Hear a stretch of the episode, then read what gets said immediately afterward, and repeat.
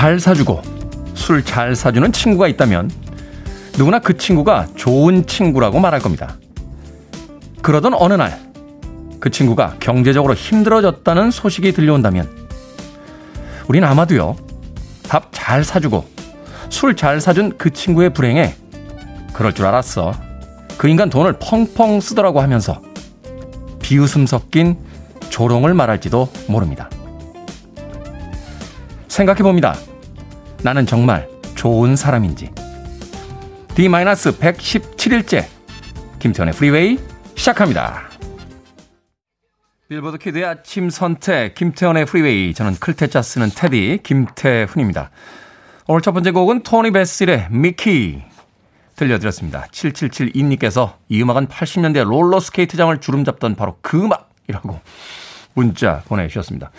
80년대 롤러 스케이트장 좀 다녀보셨군요. 네. 앞뒤로 바퀴가 달려있던 그 롤러 스케이트. 지금도 찾아보면 창고 어디 있을지 모르겠는데 과연 옛날만큼 탈 수 있을지는 장담하지 못할 것 같습니다. 토니 베슬의 미키 드렸습니다. 자, 아침부터 많은 분들께서 또 문자 보내주셨습니다. 제이님, 좋은 아침이에요. 매일 아침 운동하며 잘 듣고 있습니다. 하셨습니다. 어떤 운동을 하실까요? 아마도 아침 시간엔 뛰는 운동이 가장 많지 않나 하는 생각합니다. 정복임님, 테디 오랜만에 왔어요. 그러니까요. 왜 오랜만에 오셨습니까? 자주 오십시오. 정복임님. 0735님, 월요일 같은 목요일, 오늘도 테디랑 시작이라고 하셨습니다. 사실은 금요일 빼놓고는 다 월요일 같죠? 아침에 눈 뜰 때마다. 곽정윤님, 징검다리 휴가 쓰고 오랜만에 출근하는데 몸이 천근만근입니다. 하! 라고. 약간 이 징검다리 휴가 같은 경우는요, 마사지 같은 느낌이 있어요. 어, 마사지를 받으면 그때는 좋은데, 마사지 받고 일어나면 온몸이 다 풀려서 오히려 더 힘이 들 때가 있습니다. 마사지 전문가들 이야기에 따르면, 어, 마사지는 아침이나 낮보다는 자기 직전에 받고 한숨 자는 게 더 효과적이다 하는 이야기를 하더군요.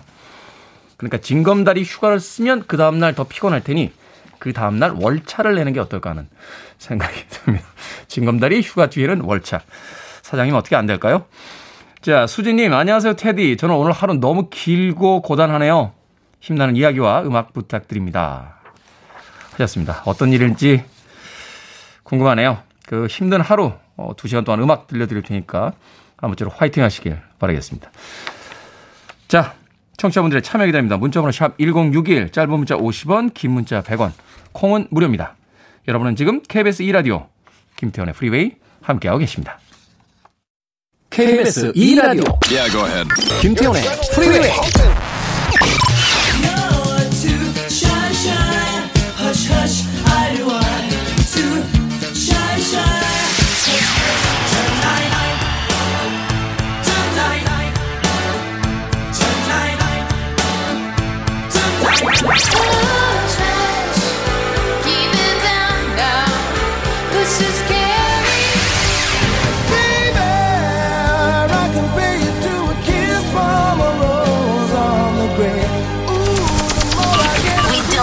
the music.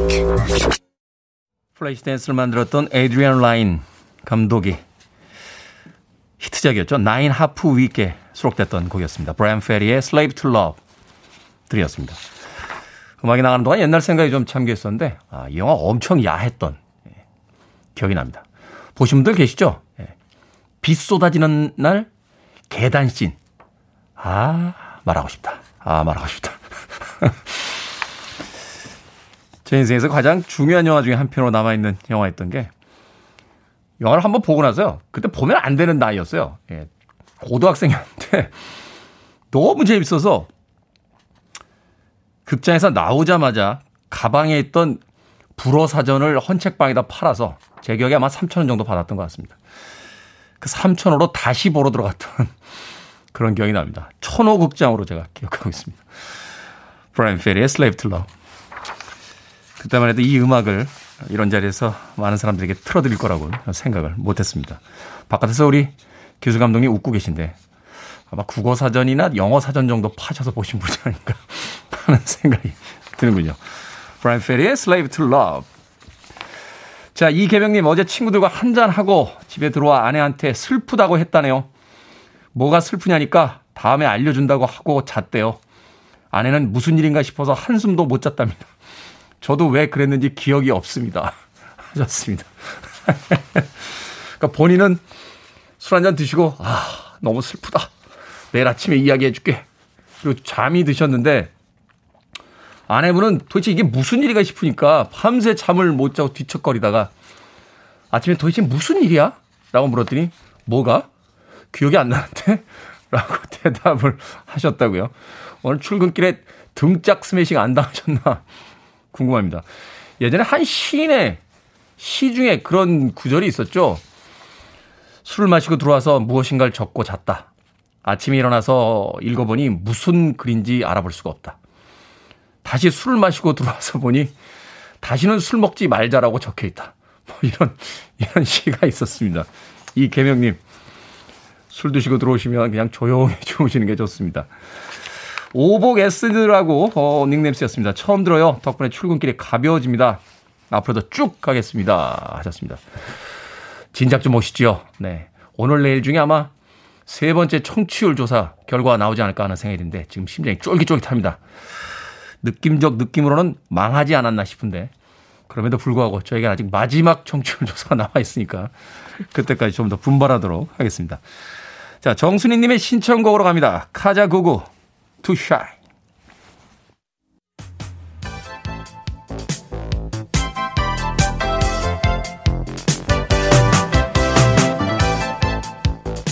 이 시각 뉴스를 깔끔하게 정리해드립니다. 뉴스 브리핑 최영일 시사평론가와 함께합니다. 안녕하세요. 안녕하세요.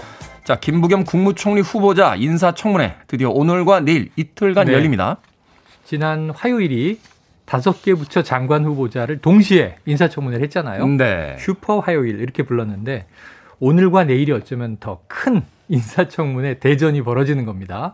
왜냐하면 장관 후보자들은 야당이 반대하더라도 대통령이 임명 강행을 할 수 있어요. 네. 이번 정부에만 야당 반대에도 임명이 된 장관이 29명. 아마 이번 5명 중에도요. 지금 국민의힘은 한 2명 정도는 낙마가 맞다. 이 스스로 철회하라. 지금 임혜숙 과기부 장관 후보자, 박준영 해수부 장관 후보자는 부적격이다 이렇게 보고 있어요. 네. 오늘 또 이제 여야가 부딪힐 텐데 이 일단 다섯 명 후보자에 대한 결정이 되지 않은 상황에서 국무총리 후보자는 임명 동의안을 국회에서 표결을 해야 되기 때문에 네. 훨씬 좀 막중한 자리입니다. 아무리 여당의 그 표수가 많다고 하더라도 네. 이 부분에 있어서만큼은 좀 여야의 어떤 합의가 이루어져야 되는 그 그렇죠. 그 무게감이 있는 거죠. 예, 야당의 동의를 얻지 못하면 사실은 또 반쪽 총리 이런 얘기가 이제 언론에 나오게 되는 거죠. 자, 그런데 어 이제 김부겸 이 국무총리 후보자 사실은 얼마 전에 행정안전부 장관을 지냈거든요. 네. 그러니까 장관 때 인사청문회를 했습니다. 그리고 그때도 이 평이 나쁘지 않았어요. 그래서 지금 여당은 뭐 별다른 게 있겠느냐. 검증을 이미 받았으니까 무난히 통과할 것이다. 근데 야당은 지금 몇몇 가지 의혹을 제기해놓고 있는 상황입니다. 자, 과거에 당대표에 출마했어요. 물론 민주당 대표가 되진 않았습니다. 떨어졌는데 자, 정당의 대표로 출마했던 사람이 국무총리가 된다는 것은 정치적인 편향성이다. 특히 이번 총리는 다가오는 대선을 관리해야 되는 이 막중한 자리 아니냐. 근데 요거는 조금 이제 국민 눈높이가 어떨지 모르겠어요. 어차피 이제 여당 쪽의 인사들이 주로 총리를 맡다 보니까 과거에는 관료 출신이 되는 경우도 있긴 했습니다만 그렇죠. 최근에는 뭐 당대표, 국무총리, 심지어는 또 뭐 이저 국회의장 자리를 막 돌아가기 때문에 네. 이걸 이제 이게 좀 큰 문제로 부각될지는 지켜봐야 되는데 이런 의혹들이 있습니다. 그 라임 자산운용 사태가 있었죠. 피해자가 굉장히 많은데 김부겸 후보자의 차녀 그리고 사위가 이 펀드에 가입했는데 이게 12억 원짜리 특혜 펀드였다. 그러니까 이게 로비성 이 펀드 아니었느냐 음. 하는 의혹 제기가 있는 거예요. 김부겸 후보자는 자신은 딸과 독립 경제니까 딸네 집이 어떤 펀드에 가입했는지 뭐 알지도 못했고 일단은 라임 관련해서는 딸네 집은 피해자다 이렇게 이제 주장을 하고 있어요. 네. 여기에 대한 내용들이 많이 다뤄질 것 같고 그 외에는 이제 소소하다고 하기에는 조금 납득이 되지 않는 대목이 이 본인과 배우자가 이 자동차 과태료라든가 자동차세가 밀려서 32번 압류가 됐어요. 저도 이제 운전하고 살다가 네. 한두 번 차가 압류되는 경우는 있어요. 정말 과태료가 뭐 한 오래 밀렸다. 네. 그, 그럼 이제 번호판 영치가 돼서 깜짝 놀라고 그러지 않습니까? 근데 32번 밀린 게 아니라 32번 압류가 됐다는 건 어휴 너무 많다 이런 생각이 들기도 해요. 음. 어떤 해명이 나올지 좀 지켜봐야 될 것 같은데 이 와중에 지금 야당은 25명의 증인과 참고인을 요청했고 네. 20명의 증인이 채택돼 있습니다. 그런데 여기는 백신 전문가 또 요즘에 논란이 되는 거의 모든 사안에 대한 이 참고인이나 증인이 나오는데 라임 사태 관련해서는 이제 4명의 증인이 신청됐었고 3명이 출석한다고 하네요. 음, 그렇군요. 행정안전부 장관 시절에는 그 자신의 어떤 부서에 대한 부분만 질문을 받았겠습니다만 네. 총리 후보가 됐기 때문에 국정 운영 전반에 관한 예. 그 이제 질문을 받아야 되기 때문에 뭐 진중권 교수도 증인 출석 요청을 받았는데 본인이 안 나온다고 했고 굉장히 다양한 증인이 나올 걸로 보여집니다. 네, 오늘과 내일 이틀간 열리는 인사청문회 좀 지켜봐야 될 것 같습니다. 자, 한일 외교장관 첫 양자 회담이 있었죠. 네. 양국 간의 관계가 지금 최악의 상황이기 때문에 관심을 좀 모았는데요. 굉장히 오랜만인데 미국이 등을 떠밀었습니다. 지금 런던에서 G7 외교 개발 장관 회의가 있고요. G7 정상회담이 얼마 남지 않았어요. 근데 정상회의가 있기 전에 외교장관 회의가 먼저 열립니다. 관례적으로. 근데 이제 미국의 토니 블링컨 국무장관과 일본에는 이제 모태기 외무상, 우리는 정의용 외교부 장관이 한미일 3자 회담을 했어요. 그래서 대북 정책 같은 것들 논의하고 자, 대북 정책에는 중국도 당연히 이 참여시켜야 한다. 이런 논의들도 나오고 했는데 이 끝나고 나서 블링컨 장관이 아니 한일 간에도 좀 회담을 하시오. 이렇게 응용을 해서 마지못해 한일 외교부 장관이 미국의 이제 어떤 이제 주선으로 20분간 자리를 옮겨서 단독 회담을 가졌습니다. 자, 우리 외교부가 밝힌 바에 따르면 우리 정의용 장관은 일본 측에다가 최근에 그 오염수 방류 문제 네. 이거 상당히 우려가 크다. 이거 국제적으로 함께 해결해야 한다. 이런 이제 얘기를 했다는 거고 또 일본은 과거사 관련해서 최근에 이제 판결이 있었죠. 그렇죠. 그 우리 법원의 판결에 대한 언급을 했다고 하는데 우리 외교부는 과거사에 대해서 일본이 지금 같은 인식으로는 한일 관계를 풀 수가 없다 라고 또 답변을 했다는 이야기가 나왔거든요. 하지만 어쨌든 워낙 오랜만에 마주 앉았고 그동안 전화 통화도 없었어요. 그렇게 보면은 이 미국이 계속 한일의 만남을 종용할 경우에 네. 어떻게 좀 이제 소통을 풀어갈지도 주목이 되는 사안입니다. 사실 미국은 이 그 동아시아 쪽의 정책으로 따진다라면 이제 중국 견제를 해야 되는데 네, 그 천병으로 이제 앞에 있는 한국과 일본이 사이가 안 좋게 되면 그렇죠. 사실 좀 곤혹스러울 수가 있죠. 맞습니다. 그러면서 이제 중재를 시도했는데 과연 관계가 어떻게 풀려나갈지. 아주 재밌는 게 런던에서 이제 정상회담 G7이 있게 되면 우린 G7이 아닌데 네. 게스트로 가는 거예요. 그럼 이번엔 바이든 대통령이 한일 정상끼리 회담을 좀 하시오 그러면 문 대통령이 스가 총리와 또 만나는 자리가 만들어질 수 있는 전초전의 모습을 조금 보는 것 같습니다. 네. 자, 그 장면도 기대를 해보도록 네. 하겠습니다. 오세훈 서울시장 유치원 무상급식 추진한다고요? 이게 어제 굉장히 화제가 됐는데 네. 오세훈 시장이 누구냐? 10년 전에 무상급식 반대로 서울시장직을 내던진 인물이 아니더냐? 네. 뭐 이런 건데 격세지감일 수 있어요. 그런데 뭐 이 사회 변화에 따라서 행정가의 정책은 바뀔 수 있다 이렇게 봅니다. 오세훈 시장이 지금 초중고 무상급식처럼 이 유치원도 무상급식을 해야 한다. 근데 이게 아주 새로운 게 아닌 게 전국에 17개 광역지자체가 있는데 다섯 개 빼고는요 12군데는 다 유치원 무상급식을 하고 있어요. 이미. 음, 네. 근데 안 하고 있는 곳이 주로 지금 야당 이 지자체장들이 있는 곳입니다. 무상급식에 대해서 좀 반대 의견들이 많죠, 야당 네, 쪽에서. 맞습니다. 그런데 이제 지금은 좀 보편화되고 있다고 보고 오세훈 시장도 자 이제 보편적인 흐름에 발을 맞춰야 한다. 그래서 유치원 무상급식 필요하다. 그래서 이제 무상급식을 해서 이게 끼당 지금 한 3,100원인데 이 급식의 이제 어떤 그 타당성을 검토하자 제안을 했고 서울시의회는 찬성입니다. 서울 교육청도 찬성이에요. 네. 그래서 서울시와 지자체, 지자체 그리고 이제 지자체는 기초 지자체죠, 이 서울에 그리고 이제 교육청이 5대 3대 2 비율로 이제 금액을 나누게 되는데 이런 경우에 한 830억 원 정도의 예산이 필요하다고 해요. 근데 오세훈 시장이 이제 한마디를 더 보탰어요. 그럼 유치원 무상급식 하면 어린이집은 또 소외되지 않느냐? 음. 어린이집에 대해서도 이제 검토가 필요하다. 이렇게 이야기해서 이제 이 뭐 유치원, 어린이집 포함해서 초중고 학교에 무상급식은 이제 정말 보편화되는 흐름이구나 하는 생각도 듭니다. 이제 그럴 때 됐죠. 네.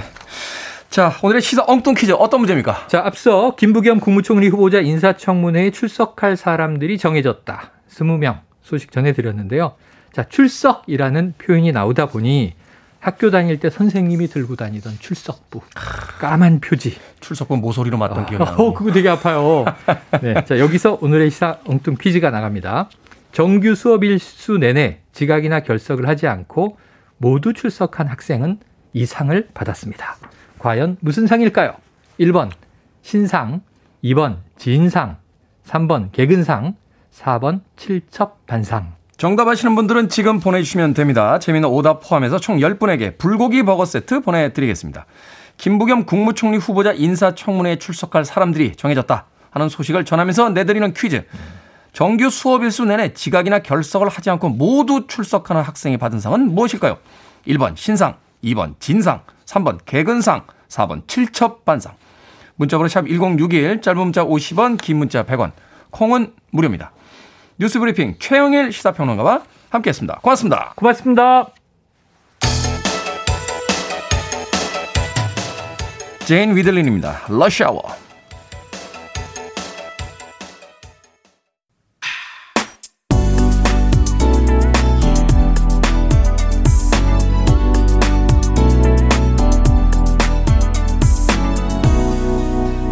김태훈의 Freeway. 톰슨 틴스의 Hold Me Now 들으셨습니다. 자, 오늘의 시사 엉뚱 퀴즈. 수업 일수 내내 지각, 지각이나 결석 없이 모두 출석하는 학생이 받았던 상은 무엇일까요? 정답은 3번 개근상이었습니다. 개근상. 네. 음, 6164님. 인간 승리상이라고. 인간 승리입니까? 네, 인간 승리상. 인간 승리라면 저도 인생의 한 구절 정도는 네, 이야기할 수 있습니다. 6164님.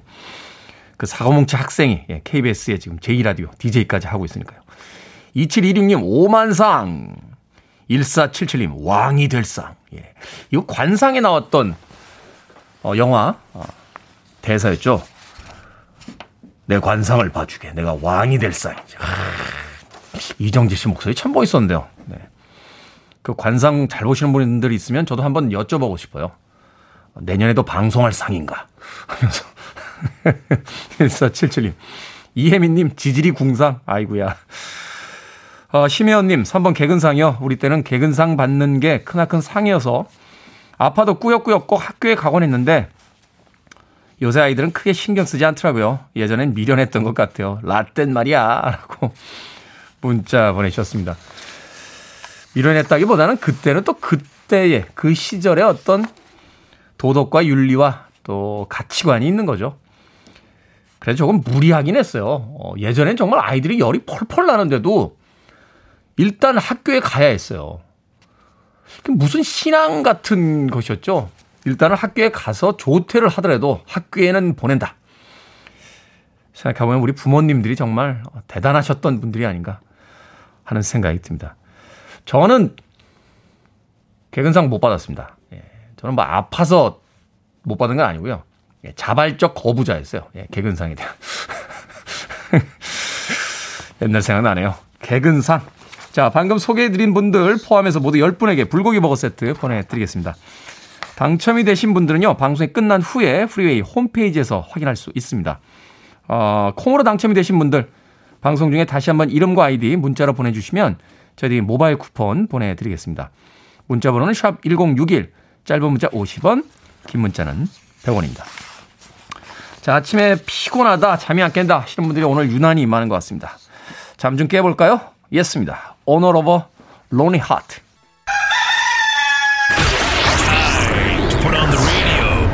김태훈의 Freeway. 이쁘다. 근데 얘는 꽃이 작긴 한데 이쁘다. 이거 얼마예요?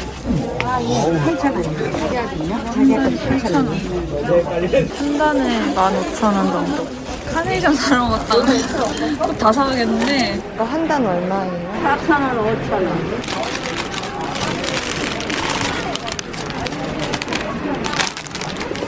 감사합니다. 지금 꽃다발 만들려고 기다려야 되는데 줄이 너무 길어. 콩도 너무 좋아. 이게 12,000원이에요. 모두 꽃시장 예뻐 예뻐. 생각을 여는 소리 Sound of Day. 꽃시장에서 꽃을 고르고 포장하는 소리 들려드렸습니다. SNS 프로필에요. 꽃 사진을 올리기 시작하면 나이가 든 거라고 하더군요. 그래도 이 계절만큼은 나이가 많든 적든 꽃에 눈길이 갈 수밖에 없습니다. 초록잎 사이로 꽃이 선명하게 피는 계절이니까요. 요즘은요, 식물 산업이 점점 커지고 있다고 합니다. 1인 가구가 늘면서 외로움을 달래기 위해 관리가 편한 식물을 집에 들이기도 하고요. 또 집에 머무는 시간이 길다 보니까 새로운 취미로 식물을 키우는 사람들이 많아졌기 때문이랍니다. 시간에 맞춰서 물을 주고 식물에는 통풍이 중요하니까 창을 활짝 열어 바람을 쐬어줍니다. 햇빛이 별로일 땐 식물용 조명을 켜주고 뿌리가 커지면 화분도 바꿔주죠. 이렇게 정성을 다했을 때 그 보답으로 풍성하게 자라는 식물을 보면서 아마도 사람들은 위로와 만족감을 얻는 것 같습니다. 식물이 주는 정서적인 안정이 크다는 사실. 여러 연구에서 확인해주고 있는 걸 보면 식물 집사들이 식물에 쏟아붓는 애정과 시간 분명히 의미가 있겠죠. 하지만 식물 키우는데도 재주가 없으신 분들 분명히 계실 겁니다. 같은 초록이지만 각기 다른 빛깔을 가진 공원의 식물이라도 한 번쯤 둘러보시죠. 요즘 바깥은요, 찬란한 햇빛과 잘 어울리는 온통 초록의 세상입니다.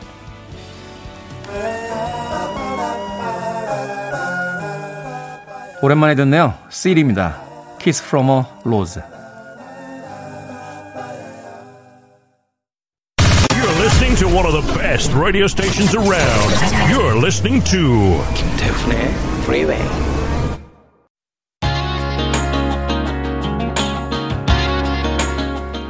서성용님, 네, 책을 몇천 권 읽으면 태훈님처럼 달변이 되나요? 저 그런 사람 아닙니다. 교과서 위주로 공부했습니다. 자, 제네시스의 Throwing It All Away 1부 끝곡입니다. 잠시 후 2부에서 뵙겠습니다.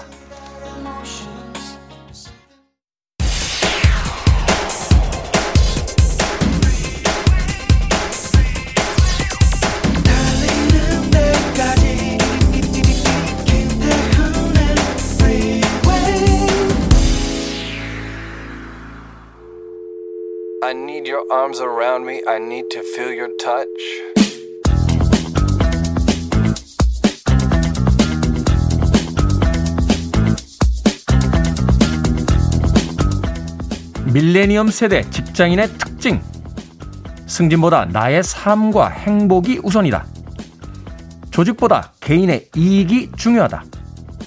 명확한 업무 지시와 피드백을 원한다. 자신의 생각을 명확히 주장한다. 지적과 비판에 익숙하지 않은 편이다. 공과 사의 철저한 구분, 수평적 커뮤니케이션을 선호한다.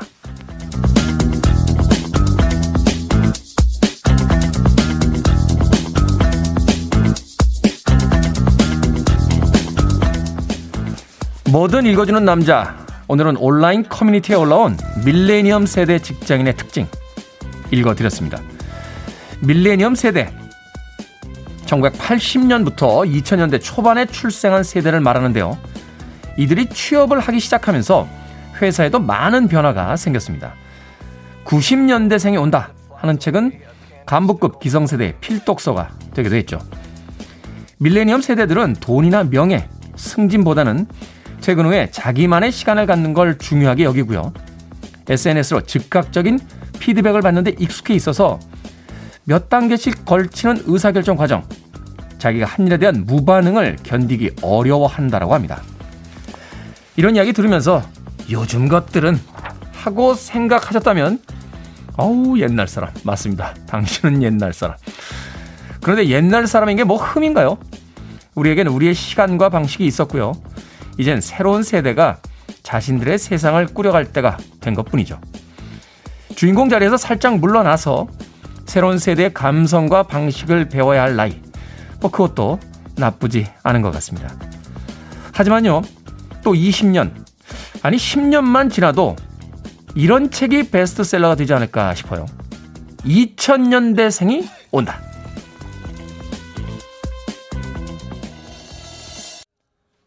새로운 밀레니엄을 앞두고 있었던 1998년도 영국 UK 차트에서 차트 넘버원을 기록했던 로비 윌리엄스의 밀레니엄 들이었습니다. 이때만 해도 2000년이 되면 세상이 온통 혼란에 빠지지 않을까 아, 걱정하시는 분들 굉장히 많았습니다. 그런데 그 밀레니엄을 지나서 벌써 21년째 세상은 흘러가고 있습니다. 우리는 그때 2000년을 밀레니엄의 시작이라고 이야기했는데요. 이게 달력의 기록상으로는 2001년부터가 맞답니다. 그렇잖아요. 1부터 10까지잖아요. 그리고 10일부터 다시 시작하는 거니까. 근데 세상 사람들은 그런데 관심 없고요. 일단 앞자리가 바뀌니까 2000년에 밀레니엄 축제를 벌였던 그런 기억을 하고 있습니다. 그때 음반사 직원이었는데 정동진의 해 뜨는 행사 기획했다가 12월 31일 날 혼자 차 끌고 예. 정동진에 가서 행사 진행하고 갔던 기억이 납니다. 정작 저는 해를 못 봤습니다.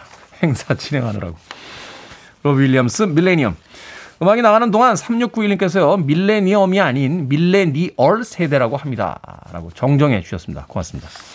저는 참 영어를 좋아하는데 영어는 저를 별로 안 좋아하는 것 같아요. 문은경님. 솔직히 합리적인 세대죠. 저는 이해합니다. 하면서 새로운 세대에 대한 응원의 문자도 보내주셨습니다. 자, 오늘 뭐든 읽어주는 남자, 밀레니얼 세대, 직장인들의 특징 읽어드렸습니다. 여러분 주변에 의미 있는 문구라면 뭐든지 읽어드립니다. 김태훈의 프리웨이 홈페이지에 남겨주시면 되고요. 문자로도 참여가 가능합니다. 말머리 뭐든 달아서 문자번호 샵 1061, 짧은 문자 50원, 긴 문자 100원, 콩은 무료입니다. 채택되신 분들께는 촉촉한 카스테라와 아메리카노 두 잔 모바일 쿠폰 보내드리겠습니다.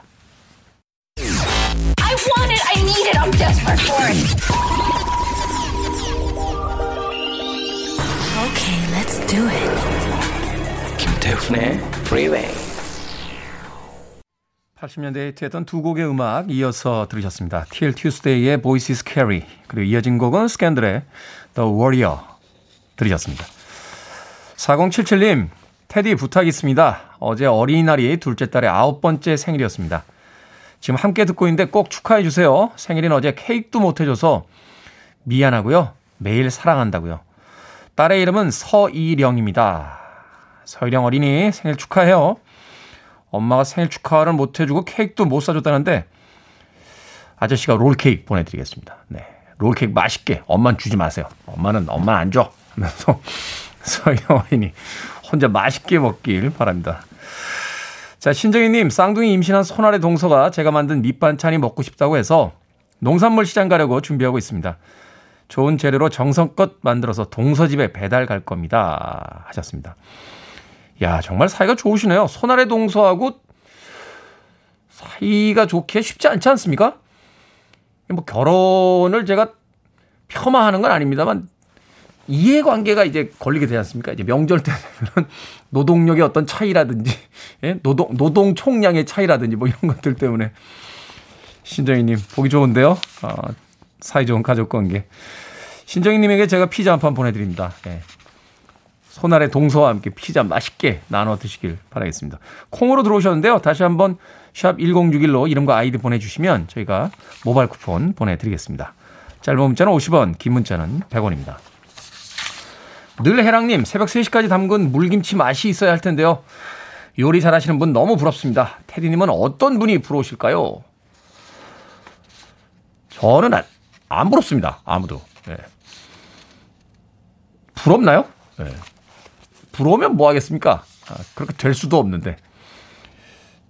저는 그냥 제 고민만 하고 삽니다. 예.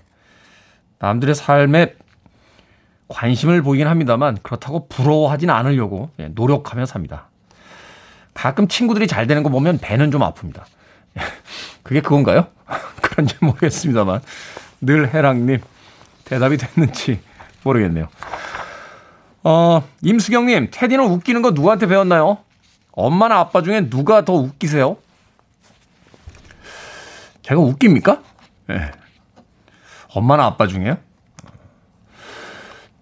제가 한번 이야기 들었었는데요. 어, 떻게 하면 말을 잘합니까? 라고 해서 저도 고민을 했던 적이 있습니다. 예, 책을 많이 봐야 되나? 아, 많은 대화를 나눠야 되나?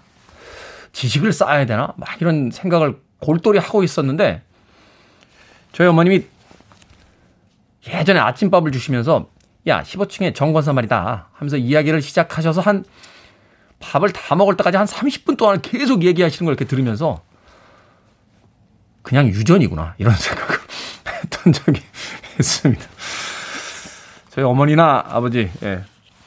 두 분 다 아주 진중하신 분들입니다. 누가 더 웃기냐고요? 모르겠네요. 임수경님. 답을 못 드렸으니까 아, 모바일 쿠폰으로 아메리카노 한 잔 보내드리겠습니다. 역시 콩으로 들어오셨으니까 샵 1061로 이름과 아이디 보내주십시오. 짧은 문자 50원, 긴 문자 100원입니다. 자, 김수경님의 신청곡으로 갑니다. New Kids on the Block, Tonight.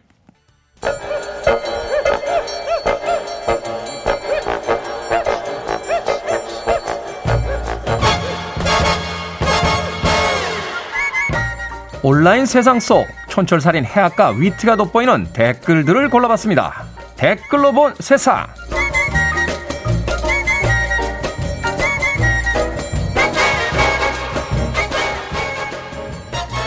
첫 번째 댓글로 본 세상. 요즘 유튜브에서 땀을 뻘뻘 흘리며 떡볶이를 먹는 외국인들의 모습 쉽게 볼 수 있는데요. 한국인들의 소울푸드인 떡볶이가 수출 효자 상품으로 자리를 잡고 있다고 합니다. 한 중소기업에서는요, 전 세계 30여 개 나라와 수출 계약을 맺기도 했는데 국물이 자작한 국물 떡볶이가 특히 인기라는군요. 여기에 달린 댓글들입니다. 물티슈님, 어머, 그냥 삶은 계란 으깨지면 환장하겠네요. 조커님, 떡볶이는 사랑입니다. 떡볶이, 제 인생의 절반은 떡볶이가 키웠다 해도 과언이 아닙니다. 학교 끝나고 친구들과 우르르 몰려가서 먹던 떡볶이의 맛. 그러고 보니 나머지 인생의 절반은 라볶이로 먹었으니까 인생 전체가 다 떡볶이인 셈인데 근데 학교 문방구에서는 왜 업종에 관계없던 떡볶이를 판 걸까요? 그때 문방구집 둘째 따님 지금도 여전히 예쁘겠죠?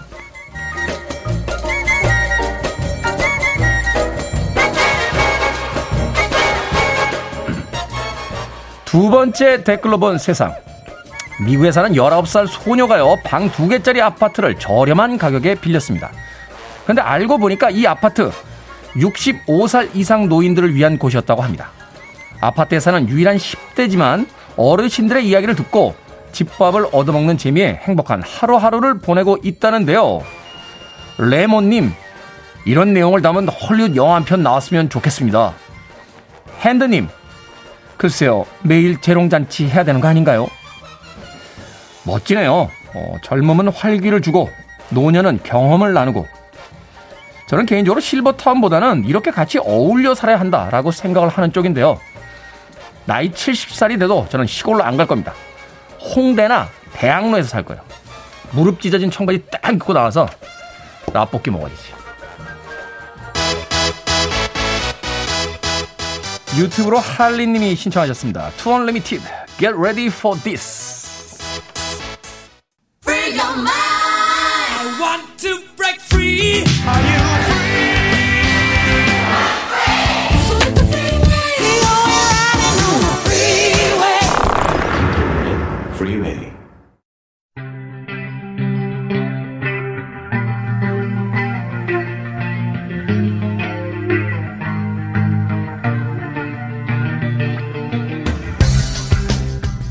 21세기의 키워드로 우리의 역사를 살펴보는 시간입니다. 역사 대자뷰 공간 역사 연구소 박광일 소장님 나오셨습니다. 안녕하세요. 안녕하세요. 소장님께서 오실 때마다 왜 이렇게 일주일이 빨리 오는 겁니까? 라고 이야기를 하십니다. 시간이 정말 휙휙 지나가고 있죠. 네, 맞습니다. 날씨가 따뜻해지면서 더 빨라지고 있는 게 아닌가 하는 또 생각을 해봅니다. 자, 정부가 지난 1월에요. 상속권 상실 제도를 담은 민법 개정안을 입법 예고했습니다. 이게 말하자면 일명 불효자 방지법이다. 라고 해서 부모를 제대로 봉양하지 않으면 상속권을 상실시키겠다. 뭐 이런 내용이 포함이 되어 있다고 하는데 효도는 바라지도 않는다. 억장이나 무너지게 하지 마라. 뭐 이런 이야기 하시는 분들 꽤 많습니다. 조선시대. 현대도 이럴지언데 조선시대는 불효. 이거 중범죄 아닙니까? 그렇죠. 조선시대에는 이 불효라고 하는 거는 단순하게 어떤 옆에서 뭐 비판, 비난의 대상이 아니라 국가 기강을 무너뜨리는 강상죄에 해당하는 벌입니다. 죄를 어 이제 짓는 거라고 봤는데요. 네. 그러니까 강한 처벌이 이제 뒤따르게 됩니다. 그래서 이제 어, 불효와 관련해서 생각해 볼 수 있는 것 중에 하나가 이제 조선이 이제 명나라의 형법인 대명률을 차용하게 되는데 네. 대명률에서도 역시 이 불효를 굉장히 중요한 중범죄로 다루고 있다라는 거죠. 그래서 이제 극악한 범죄 10개를 10 악이라고 얘기를 하는데요. 10악. 예를 들어서 뭐 국가 반란, 그다음에 어, 이제 궁궐이 엄청 큰 문제죠. 그렇죠. 네. 궁궐이나 왕릉 부수는 것, 그다음에 이제 외국과 내통해서 나라를 무너뜨리려고 하는 것, 다음에 붙은 게 악역입니다. 악역. 악역이 뭐냐면은 이제 존속 살해. 아, 이게 예. 폐륜이라는 거죠. 그렇죠. 폐륜인데 이것 말고 또 불효라는 항목이 더 있어서 시박 아. 가운데 불효와 관련된 게 무려 두 개나 포함이 되어 있습니다. 뭐 폐륜의 존속 사례까지는 그렇다 치더라도 이제 네. 단순한 불효도 이거는 어, 사회 시박 중에 하나다. 그렇습니다. 반란의 그 준하는. 준하는, 오 엄청나군요. 근데 이제 불효자 방지법을 이제 만든다고 하니까 많은 사람들이 이제 걱정을 하는 게 네. 도대체 어디까지가 불효냐, 어디까지가 불효가 아니고 이게 기준이 있어야 되잖아요. 그렇죠. 그러니까 일주일에 한 번 찾아뵈면 불효가 아니고 3주에 한 번 가면 불효냐. 이거- 이건 사실 주관적인 어떤 판단이기 때문에 네. 과거의 어떤 기준을 보면 좀 저희가 생각하기가 쉬울 것 같은데. 네, 그 대명률에 정해져 있는 불효 조항이 좀 구체적으로 정리가 되어 있는데요. 예를 들어서 이제 조부모 부모, 그다음에 이제 남편의 조부모 부모를 고소 고발하거나 욕하는 행위.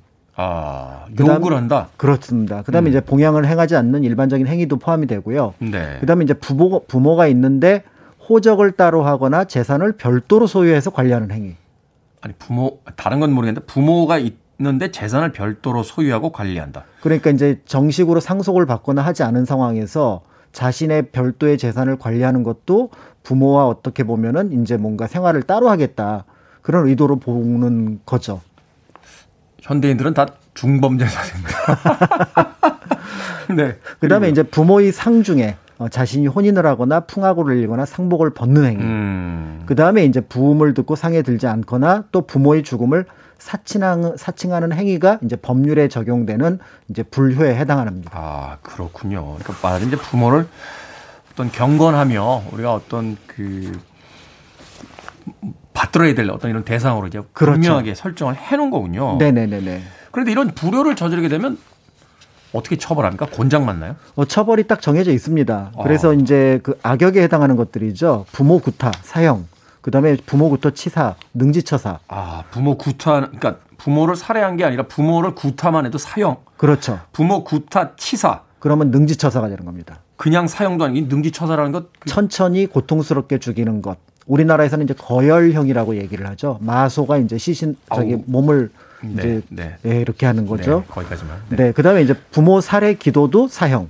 음, 그다음에 미수에 그쳐도 사형이다 이거. 네, 부모 살해는 당연히 능지처사고요. 네.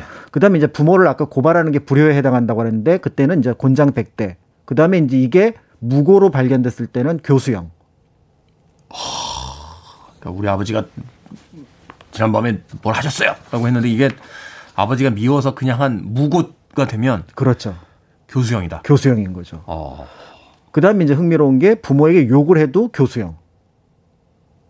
아, 부모에게 욕을 해도 교수형? 네. 그 다음에 재산을 별도 관리하는 게 이제 곤장 100대, 그 다음에 이제 부모 봉양 의무를 방기하는 것도 곤장 100대인데 잠깐만요. 문제는 곤장, 곤장이 100대면 죽지 않습니까? 네, 보통 80대 이상이면 죽는다고 봅니다. 그러니까, 그러니까 이제 차, 이렇게 보면 네.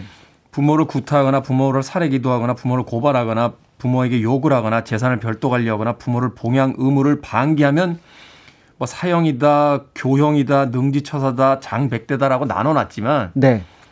결국은 다 죽는 거군요. 그렇죠. 그런데 이제 조금 흥미로운 부분은 부모에게 욕을 하거나 예를 들어 뭐 재산을 별도 관리했다거나 봉양 의무를 방기했다 이 부분은 친고죄에 해당을 합니다. 친고죄 이건 부모가 말하자면 고소를 해야 그렇죠. 아 그러니까 이제 이게 아마 정확하게 증거가 없는 상황에서 주변에서 어떻게 보면 그 집에 문제를 일으키기 위해서 고발을 할 수가 있기 때문에 네. 그러니까 그 객관적인 어떤 사실이 드러나지 않는 불효에 대해서는 이제 부모의 친고죄로 적용을 시켰다. 제한 사항을 좀 두었다라고 볼 수가 있습니다. 그렇군요. 괜히 그 옆집을 시샘해서 엉뚱한 사람들이 이렇게 고소 고발할 수 있으니까 그렇습니다. 이거는 친고죄 당사자가 고소하지 않으면 이거는 뭐 죄가 성립이 되지 않는다. 그렇습니다. 자, 명나라 때 형법과 비교해 봐도 이 불효를 엄- 얼마나 엄격하게 이제 다뤘는지 알 수 있는데 일단 고발이 이제 접수가 됩니다. 네. 그럼 조사를 해야 되잖아요. 그렇죠. 이걸 어떻게 합니까? 이 조사는 일단은 해당 관하에서 이제 그 고발에 대한 내용들을 사실을 확인하고 이런 건 이제 중범죄는 보통은 중앙에서 처리를 합니다. 네. 그래서 중앙에서 주로 이제 처리를 하는 곳이 형조나 또 사원부, 그다음에 양반과 관련된 건 의군부가 되는데요. 문제는 이 불효와 관련된 형벌은 관청 하나가 그러니까 어떤 사법기관 하나가 재판을 하는 것이 아니라 적어도 세 개 이상의 사법기관이 모입니다. 음. 이거를 이제 삼성 교자라고 좀 어려운 말로 하는데 지금으로 치면은 단독 재판이 단독부 재판이 아니라 합의부 재판. 에 해당을 하는 거죠. 그럴 정도로 이 처벌에 대해서는 중하기 때문에 굉장히 어떻게 보면 조심스럽게 접근을 했고 또 그만큼 중대하게 봤다라고 볼 수가 있는데요. 네. 그런데 이제 흥미로운 부분은 제가 이제 불효라는 키워드를 가지고 실록을 조사를 해봤더니 세종대왕이 거기에 적용이 되는 내용이 등장을 했습니다. 아, 세종대왕이? 네네. 네. 그래서 세종대왕이 어떤 내용인가 봤더니 이분이 이제 어떤 일이었는지 음식을 잘 들질 않았던 것 같아요.